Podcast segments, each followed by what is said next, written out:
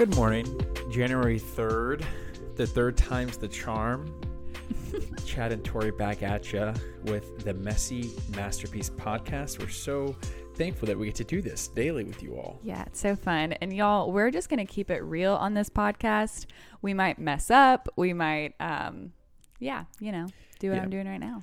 So basically, Tori and I were talking about it right before we started filming this one. Is that we just we don't want it to feel too formal, where we're going in and editing out our our slips, our mess ups, our pauses, our ums, our likes, and so we want it to feel a little bit more raw and real. And we hope that you're okay with that.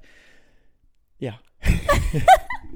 Yes, so let's just jump into it today, y'all. We are in the Thrive Bible once again today in page 445 in Second Kings, and the devotional is called Superior Vision. So let's get started. It says, Don't be afraid, Elisha told him, for there are more on our side than on theirs.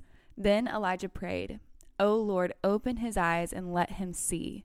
The Lord opened the young man's eyes, and when he looked up, he saw that the hillside around Elisha was filled with horses and chariots of fire. That was 2 Kings 6 16 through 17. And then the love letter from God says, Beloved child, my power knows no bounds. Don't be afraid to ask me to open your eyes. What you see is limited, but I can see everything. I can change any circumstance. I can make something out of nothing. I can heal what is broken. I can make miracles happen. Put your faith in me and stop assessing your situation only by what you see. When everything looks hopeless, hang on to what you know about me. Remember my faithfulness so that the truth will be engraved on your heart and you will not doubt me in dark times. I can bring light into your darkest hour. Love your heavenly Father. And then the reflection says, Our circumstances look very different when we see them through God's eyes.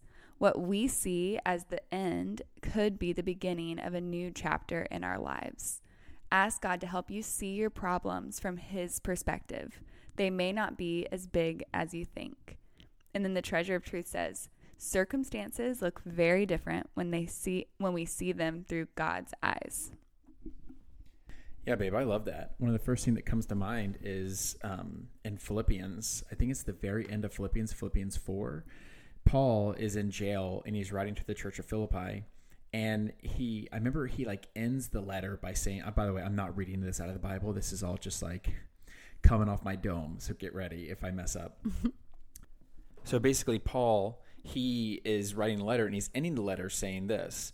I send you my best wishes. Oh, and the Roman guards that I'm here with, the ones I'm chained to, they send their best wishes as well. And I'm like, okay, okay, Paul. Like, sure. Like, good job for you. How can you possibly be so joyful in such a bad circumstance? I just, it doesn't, I can't wrap my head around it. But one of the things that I had talked to one of my pastors about back when I lived in New York City was how can he have so much joy in such a non joyful moment? Yeah. And um, my pastor shared two things with me. He said the first thing is is joy is a muscle. It's something you have to flex. It's something you have to practice. It's something that you have to exercise. And of course, the more you exercise it, the stronger it becomes. That whenever you're facing resistance, guess what? You're strong enough to handle those moments and respond with joy. And he said the second thing is is he was able to have an eternal perspective on it and realize that God may be using our suffering for something much larger, Right. just like He used Jesus some uh, Jesus's suffering for something much larger. for a bigger picture.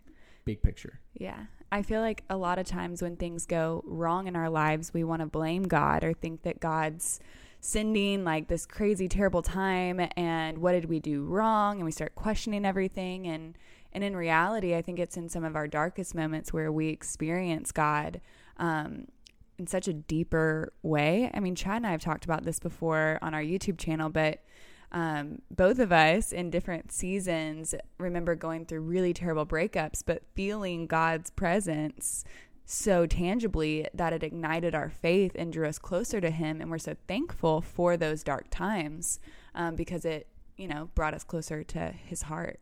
Yeah. And Tor and I have even said that we, we sometimes even miss those moments where we really leaned into God and Yeah. and depended on Him like a child would a parent. Desperate and of course, for him.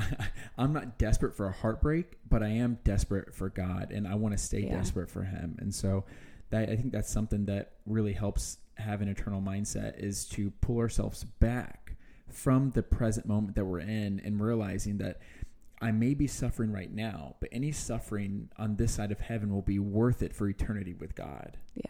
So good. And I love the power of prayer too. Like if you feel like you don't have eyes to see through your circumstances, you can pray to God and say, Lord, let me see through your eyes. Take away my blindness. Take away all the things that are blocking my vision.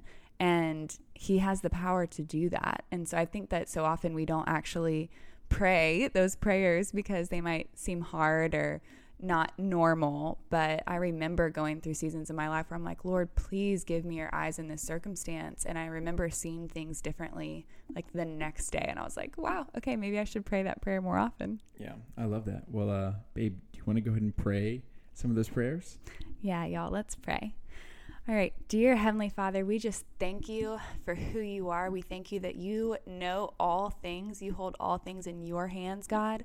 And anything that the enemy has deemed for our harm, Lord, you can rework it for your good. And so we thank you for everyone who's listening right now, uh, no matter what they're going through, God, I pray that you open their eyes, you give them vision, that they can see you, that they can see joy, um, that they see whatever you are doing behind the scenes, God. Give them that backstage access. Um, Lord, we all want to see you in our bloopers and not just in the highlight reel, not just in the final product, God. So just uh, be with us today. Open our eyes to see you in little ways and big ways. that Give us superior vision for what you are doing. Um, and we just thank you in advance.